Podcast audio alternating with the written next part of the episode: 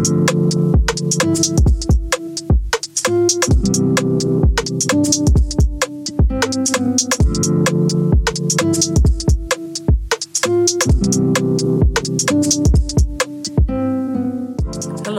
and welcome.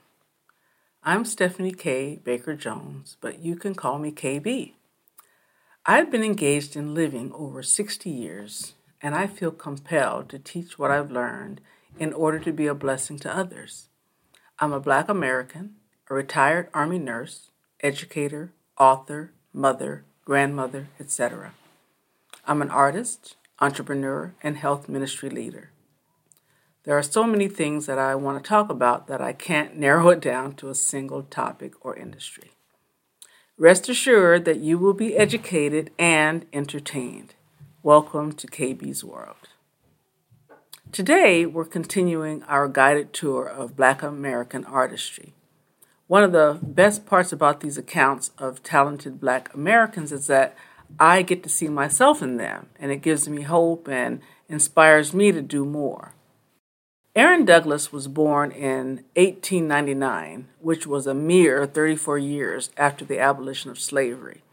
He was born in Topeka, Kansas, to his parents, Aaron Douglas Sr., who was a baker of specialty breads, and his mother, Elizabeth Douglas, who was a homemaker and a passionate amateur landscape painter. Aaron had many siblings, you know, brothers and sisters, but I couldn't really get a number anywhere uh, what I was able to discover was that he made himself noticeable with his eagerness for knowledge and you know looking for new horizons to tackle. We take the story up at about 1910 when he's 11 years old. Aaron was attending uh, one of Topeka's segregated schools where he was an avid reader. He loved to read and demonstrated his willingness to tackle tough topics like Shakespeare and Emerson. When other students his same age and in the same grade were trying to get outside to go play or even sometimes go to work.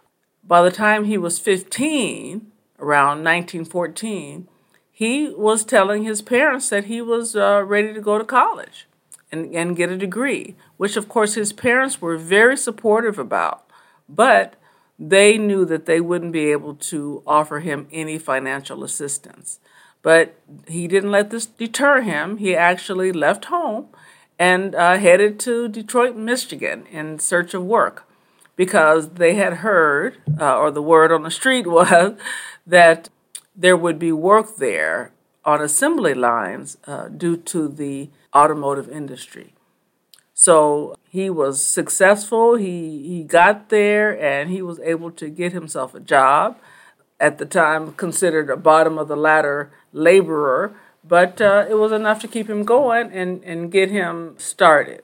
Now, he also uh, painted in his off time, which of course makes sense, right? He's painting circumstances, his, you know, people in his area, his neighborhood, um, just different things that he was looking at. And he was able to take his drawings and show individuals at the college, admissions department of the University of Nebraska. He took his drawings that he was doing in his spare time to the university and showed them to him and said, Hey, I think I would benefit from going to college. Can I get in the school? And they were like, Oh, sure, okay. Yeah, I mean, they were that good. So he was allowed to get in the school without any transcripts of any of his previous education. Now, he was in college, and so over the next eight years, he worked on his craft, right? And he took traditional European influence books, right? Because that's what you see in the school. And he started taking his talents and his uh, artistic uh, creativity to start looking at politics because he's getting that age, and of course he's reading the works of W.E.B. Du Bois, right? And of course, there's a growing number of African American writers at that time confronting the reality of race in America, which you know seems to be a constant for people of color.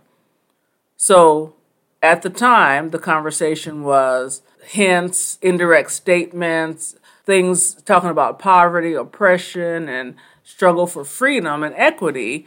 And of course, if he's living in those times, that stuff is going to seep into his consciousness and uh, naturally show up in his artwork.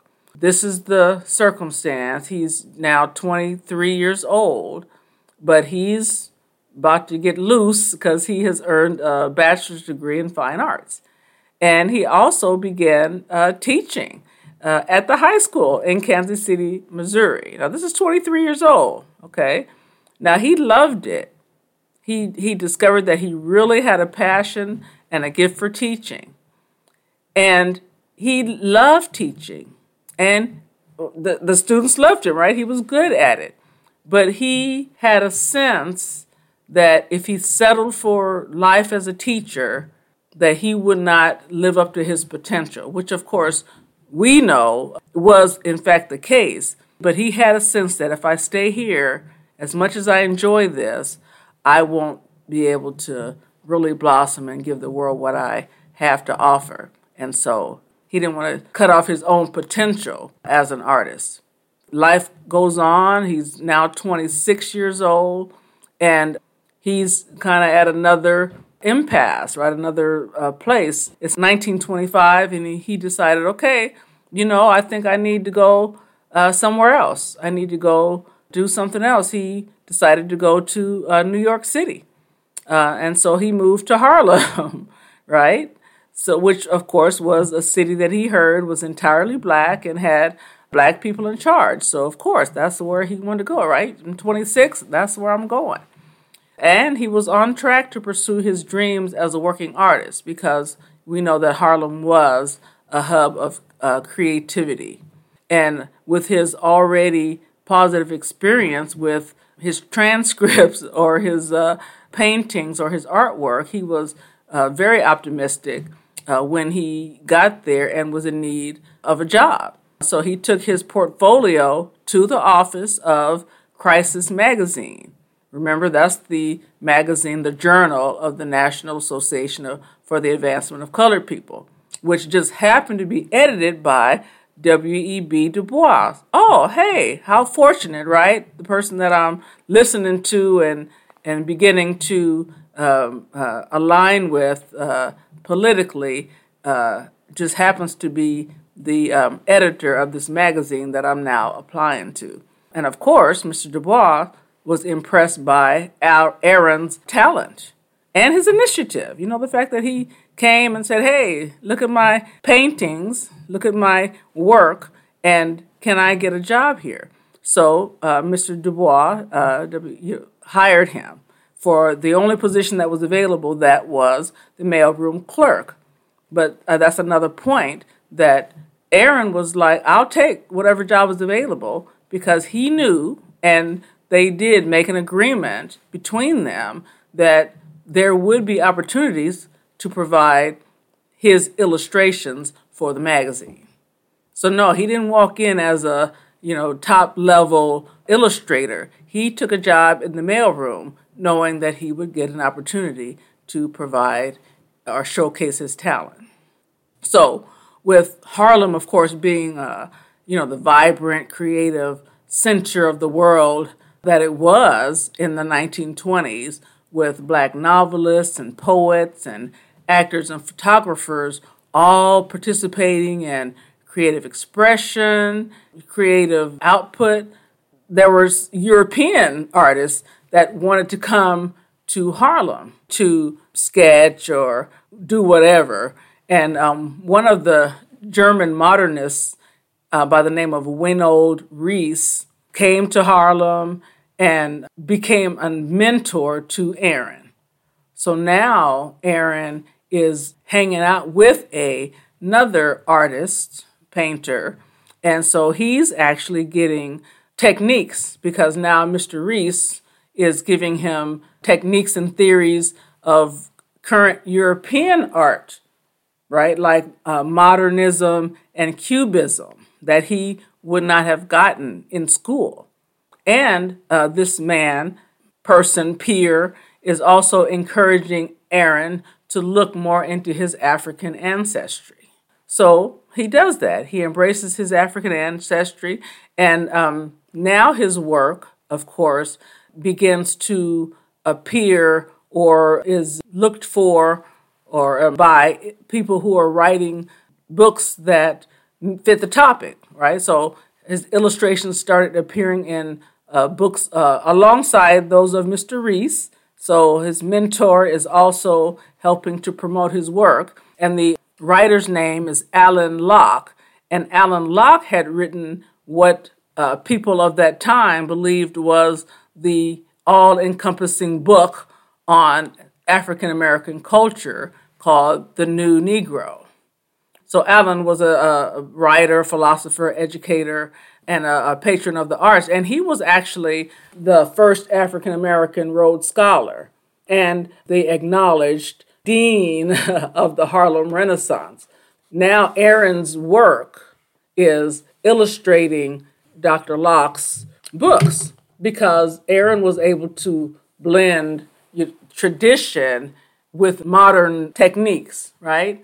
Um, and it was a perfect match for Locke's works whether it was the book or his essay, which uh, called The Legacy of the Ancestral Arts. At this point, uh, Du Bois was like, hey, wow, you know, uh, this guy is, is really talented. He decided, he, he recognized that uh, Aaron's art uh, would, of course, encourage interest in the articles uh, that are featured in the magazine, the Crisis Magazine especially the essay, excuse me, on uh, African American life.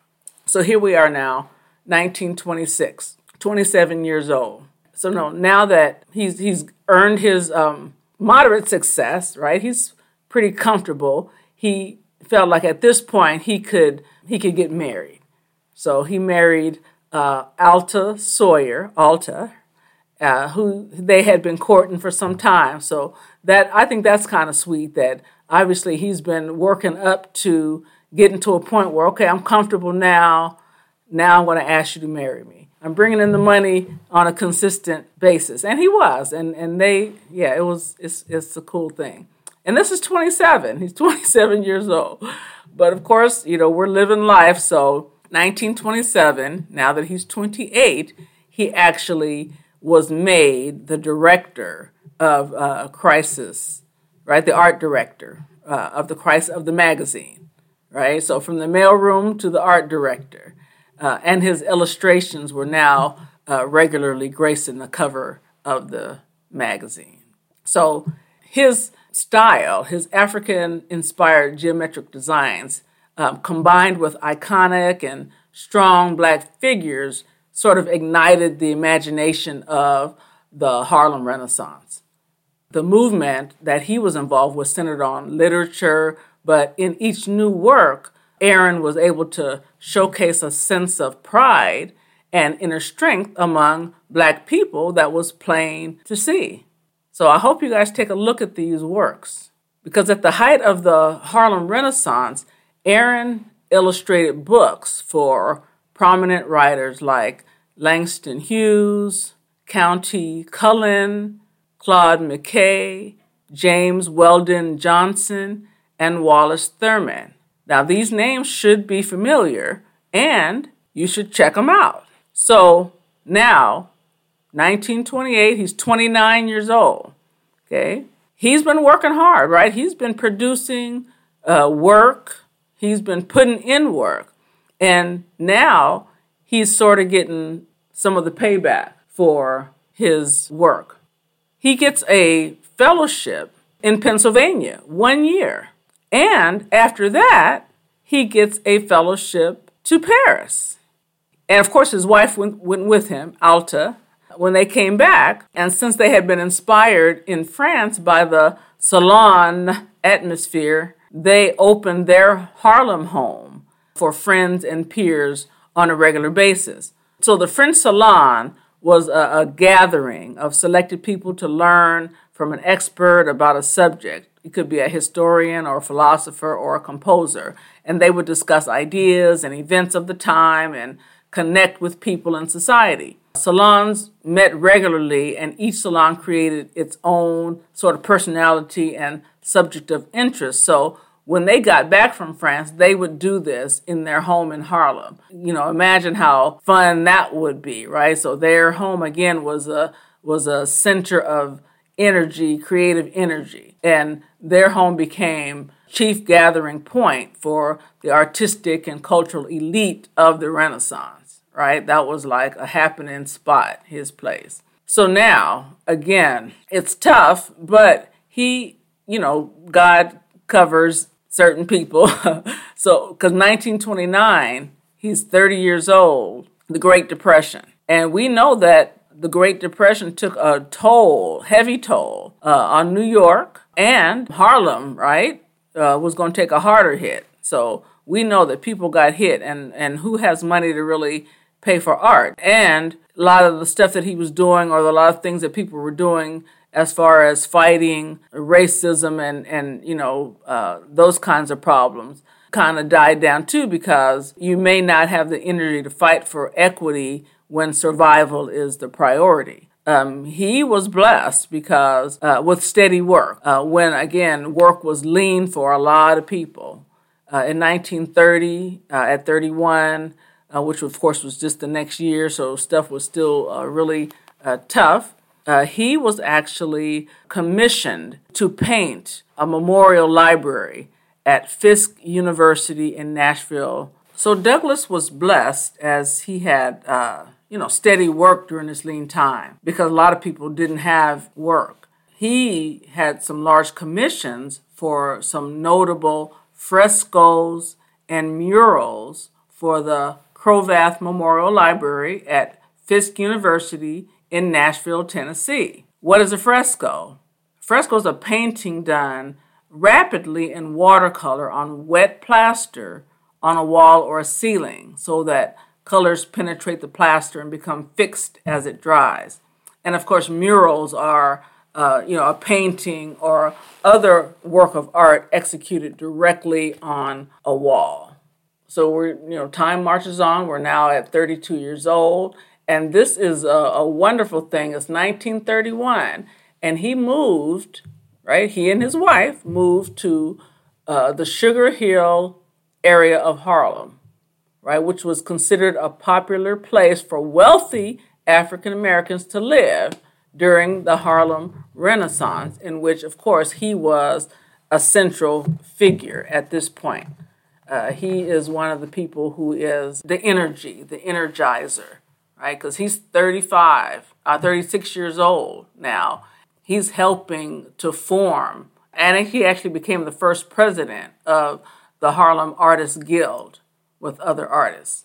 And the other artists are Augusta Savage, which I'll talk about in a couple of more uh, episodes, Charles Alston, Romare Bearden, who I talked about in episode two uh, of this uh, series, uh, and Gwendolyn Bennett are people that he worked with on this Harlem Artists Guild.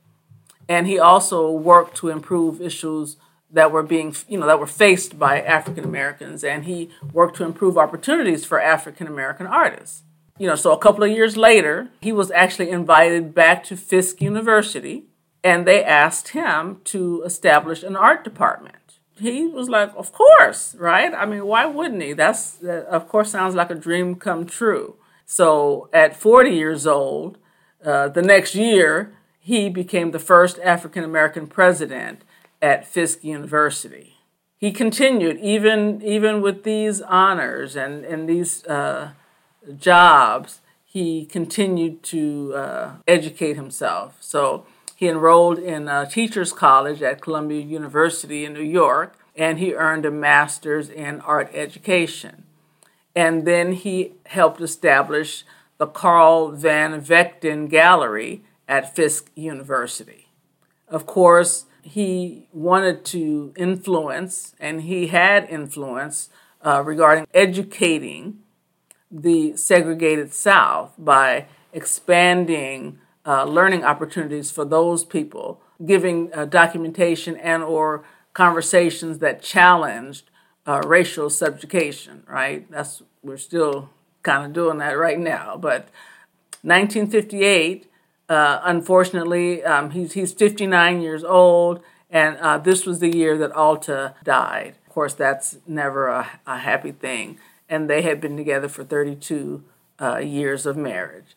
So um, at this point, he uh, continues on alone, and um, the next time we hear from him, he is in, uh, it's 1963, and he's 64 years old. He's invited to attend a celebration on, on the centennial of the um, Emancipation Proclamation by President John F. Uh, Kennedy. So you're right, 100 years uh, after um, the abolition of slavery or the Emancipation Proclamation. And so um, he was invited and, and, attended that. So then the next time we hear about him is uh, in 1966, where he was 67 years old, and um, he retired uh, from the Fisk University Art Department after leading the department since its creation. that is amazing. Okay. So in 1973, when he was 74 years old, he received an honorary doctorate from Fisk University and continued to lecture there until his death. In 1979, at 80 years old, he did die. So, Aaron Douglas combined traditional African motifs with cubism and graphic design to create a unique and potent style of illustration during the Harlem Renaissance. He's widely considered to be the father of modern African American art. So, for our, um, our next individual that we're going to talk about, Mr. Duncanson, we're going to adjust our, our viewer uh, because we're going back a few years. So, we're going back into the days of slavery. So we were just in the 1920s, we're going back to the 1800s. Robert S. Duncanson was born in 1821, and that's 44 years before the abolition of slavery, okay, in the South. So now he was born in a place called Seneca County in upstate New York. That may be familiar to some. Seneca County. Why does that sound familiar? Seneca Village was established in 1825 as a largely African American community with homes, churches, schools, etc. It was ultimately seized by the state of New York under eminent domain, which gives the state the right to take private property for public use with you know payment of compensation uh, to create Central Park. Now this is a story for a different time but Seneca Village was the African American village that was seized by New York City to create Central Park. That's where Robert S. Duncanson was born. However, his father, John Dean Duncanson, who was from Virginia and was a skilled carpenter, house painter, who was African and Scottish descent, and mom, Lucy Nichols, who was a free African American from Cincinnati, Ohio, who was an amateur painter. Uh, I'm thinking because Mr. Mr. Duncanson uh, was part Scottish that he was free as well, uh, and they mostly hung out in Canada, even though Robert was born in Seneca County. With his youth spent mostly or largely in Canada, of course, Robert moved to to Monroe, Michigan, uh, where, with his family when he was a, a, young man, and that was a rapidly growing black community because his father, of course, was looking to work uh, on a consistent basis. So he went to this area that was up and coming, and they were very integral because they were uh, construction workers. They were um, doing those kinds of things. Now, uh, Robert of course, began working in the family business. And he was doing uh, ornate trim and signs. And so by the time he was 17 years old, which of course was uh, 1838, he had developed his own business. He was specializing in painting and glazing window trim. So that was his own little hustle, right? He had his own business, and um, and he was an entrepreneur, and he did that for a couple of years. But he decided that that he didn't want to do that, and he wanted to do uh, something uh, else. He wanted to paint landscapes. He, you know, like his mother. He didn't want to. He didn't want to paint houses. He wanted to paint paintings. And uh, with this in mind, he moved to a little place called Mount Healthy, which uh, was a small and thriving neighborhood in Cincinnati, Ohio. Remember, that's where mom was from, Cincinnati. So he went he went back there. And at this time, this little place was the kind of the center of culture and uh, abolitionist sentiment among free black people. So yeah, that's a great place to go. Um, you know, he was born of free people, so uh, he's gonna go hang out and be around free people because to not was uh, very dangerous, right? So of course we uh, fast forward, uh, not real fast, but now he's uh, around 21, so it's the next couple of years, 19 through 21, 1840, 1842. He's starting to put his business together, right? He's starting to, to work on content. So he initially starts to copy other popular type of art prints. But I guess he got tired of reproducing other people's stuff and moved on to painting original portraits of people, okay, individuals. He became interested in the printing process, which was uh, the new technology of the era, right? Now, the daguerreotype was the first publicly available photographic process widely used during the 1940s and 1950s. And this is what he started working on. So, this is an, another business venture that he worked inside of, right? Now, the process was they used an iodine sensitized silver plate and mercury vapor, right? You remember, you know, you see the pictures of them in the thing over their head and poof, right? A daguerreotype.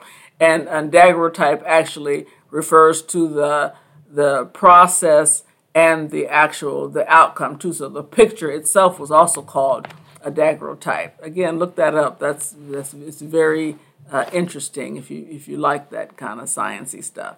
Now, of course, he was able. So he was he was working because you know that was the up and coming thing. So he was really able to build wealth, um, providing this service uh, for people. But he found, I guess, what he really loved was uh, painting regional landscapes. But you know, God bless him, he was good at that too. One of his uh, early successes uh, happened to be uh, portraits of the Ohio River Valley of course, which, you know, he's living there. And of course, he exhibited these in uh, the Cincinnati area. So he was very soon uh, recognized as a leader in that area.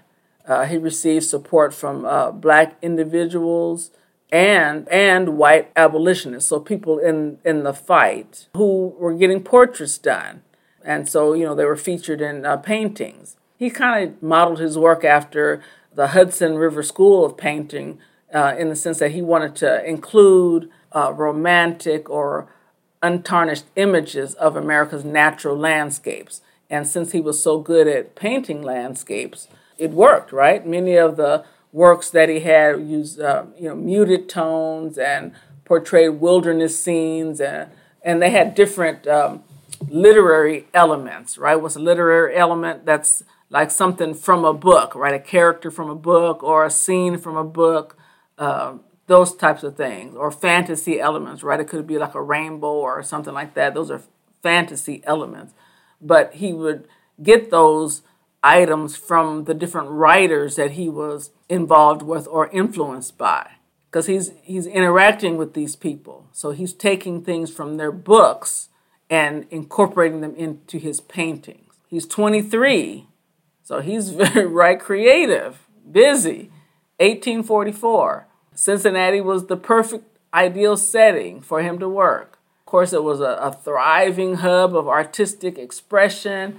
And of course, at this point, um, his talent was, you know, recognized by critics and, and publications, and he was the man. He was out, he was doing it. 27, what is considered to be his first significant work, okay, 1848.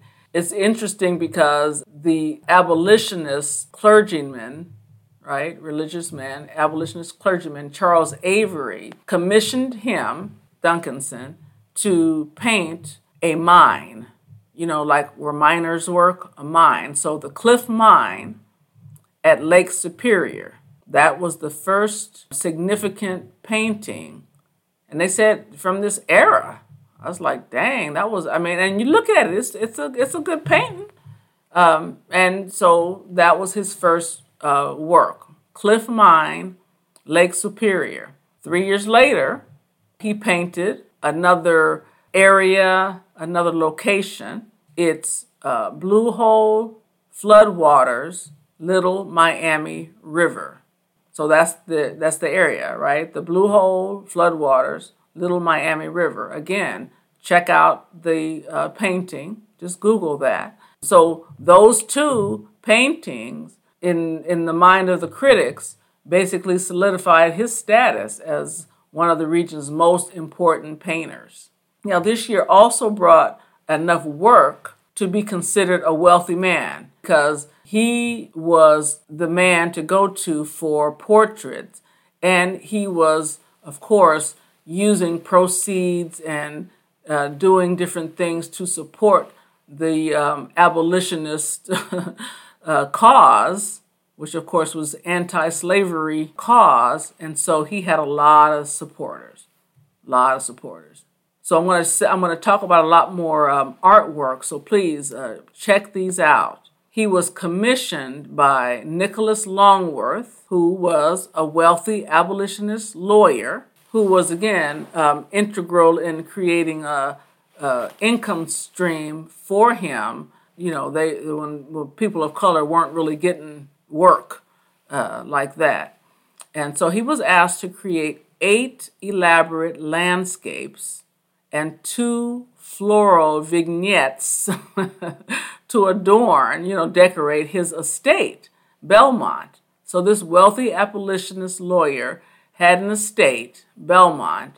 He was commissioned by Nicholas Longworth, who was a wealthy abolitionist lawyer who was integral in creating an income stream well beyond Ohio he was asked to create eight elaborate landscapes and two floral vignettes to adorn or decorate uh, his estate, Belmont. Of course, um, you can uh, take a look at these works today by checking out the Taft Museum because the estate Belmont became the Taft Museum, which is now where those masterpieces are displayed. Their significance is demonstrated by being considered one of the biggest pre Civil War domestic murals in the United States. And this was the largest and most lucrative venture of his career. And of course, he now had the money that financed his trip abroad. Now, how would he know? I'm sure he, he doesn't know, of course, right? That his trip this trip that he's about to take, the European Grand Tour, became something that every black American artist of import took part in. He was doing it for the first time. He was the first one, but every black artist that came after him after this did this. This was a significant thing, and you'll hear it over and over in these themes when I'm talking about these black uh, American artists that each and every one of them spent time overseas. It's a little looser over there. It's not quite as tight. It's tight, but it's not quite as tight over there. The European Grand Tour is something, and again, I mentioned it already uh, in the black artists previously talked about in KB's world and uh, was sort of a rite of passage for any artist that considered themselves a serious artist.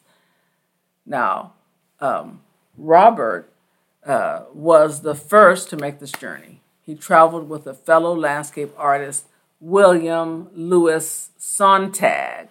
And they took nine months and they went to England and France and Italy.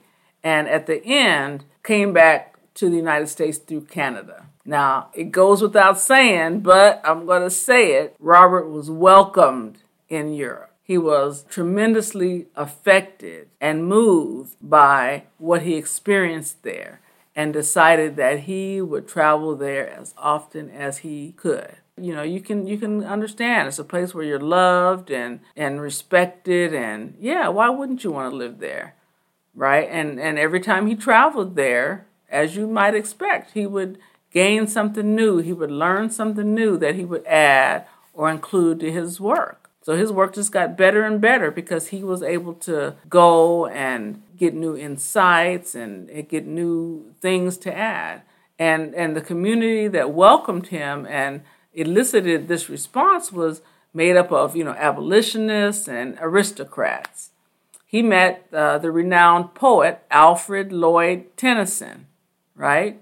Whose works, you know, he's because he had books and poems, were often featured in uh, the paintings, right? Different, maybe scenes from a book or a character from uh, one of the books or something to that effect.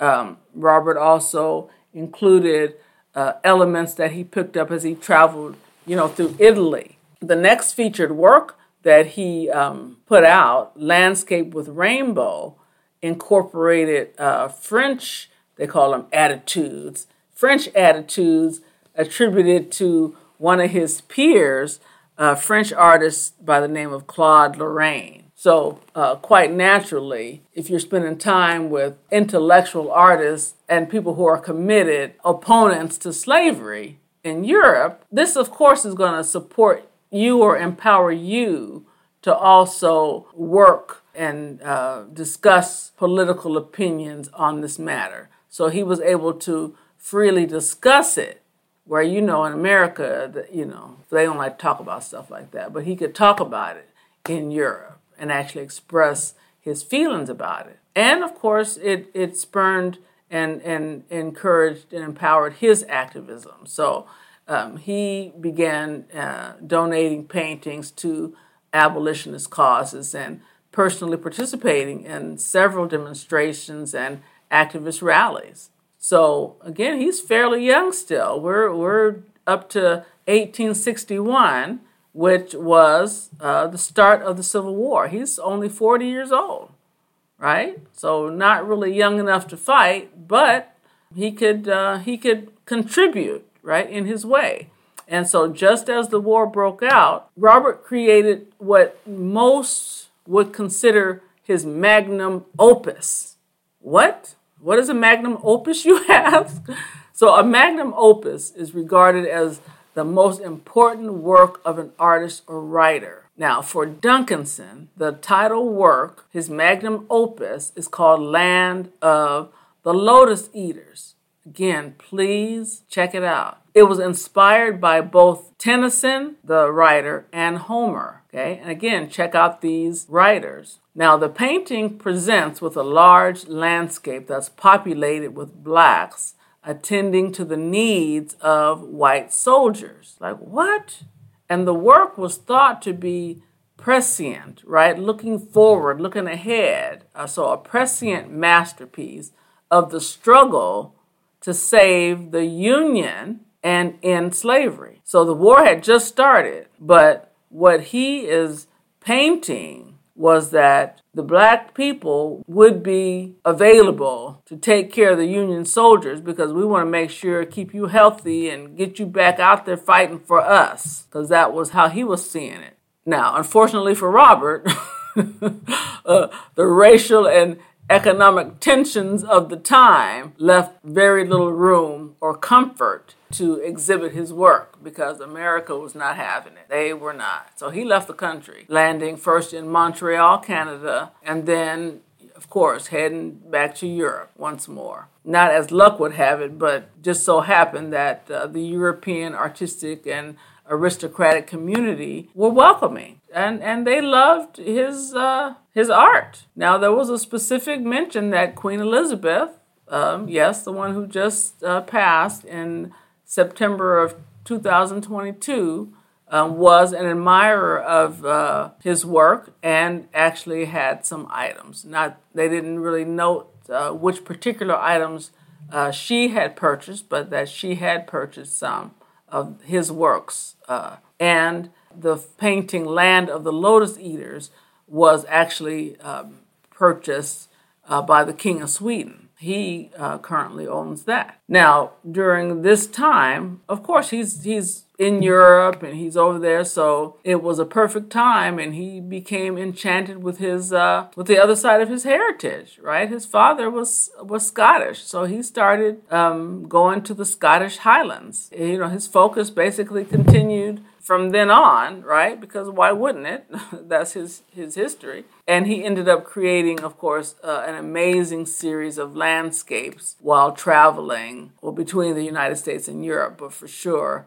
Uh, while he was um, painting in Europe or in um, Scotland. Uh, now he seemed to be in fairly good health, but it, it just says that he started to suffer from dementia and he was you know still actually fairly young because in uh, 1871 he's 50 years old this probably would be the year of his final masterwork because this is where he delivered a painting called Ellen's Isle, Loch Katrine. So remember, Scottish, so isle, island, um, loch, lake, right? So um, it was so the painting was Ellen's Isle, Loch Katrine. So that's where he's painting. And so that was his last, what was considered to be his last uh, masterpiece that he provided. From that point, his condition, dementia, had, had worsened, and that he was uh, ultimately put in a sanitarium in Detroit, Michigan, after he had a, a fairly violent seizure and then uh, went ahead and um, passed on uh, December 21st, uh, 1872. Now, Robert's career, right, he began his career with the support of philanthropic abolitionists. Um, he uh, took uh, and used fame, the fame that he acquired, to support the abolitionist cause. And of course, in doing so, became the first African American landscape artist to earn truly international acclaim. Now, Duncanson's works are now displayed throughout the United States, England, and Scotland. And of course, the Taft Museum of Art annually recognizes contemporary creations of African Americans through the Duncanson Artist in Residence program. Now, you guys may also uh, remember and recognize that you actually saw one of Duncanson's paintings. January 20th, 2021, President Joe Biden and First Woman of Color Vice President Kamala Harris accepted a gift of artwork. Course, it's on loan uh, in the form of Duncanson's landscape with rainbow okay, Landscape with Rainbow. It's the very first painting by a black artist to hang in the White House. And of course, we know this was two weeks after the Confederate flag carrying mob stormed DC. Duncanson uh, painted the painting. It was during the Civil War era. And it was a rare, radical symbol of hope, right? It's a rainbow and and the Bidens actually selected it for similar reasons. Uh, Jill Biden was the one who chose that uh, to hang there. These two artists, along with all of the artists highlighted on tour, can be read about in KB's Black History Volume One, my book by yours truly, me. Go to lulu.com and type in KB's Black Heritage, Volume 1 by Kaye Baker. That's K A Y E in the search bar. And voila, my book will appear for your reading enjoyment.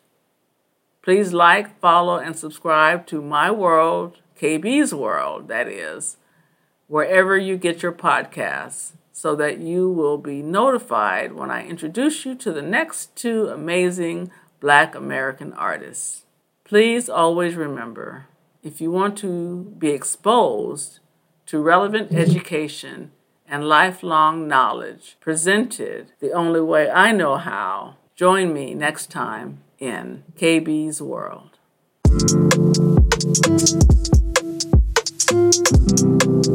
Thank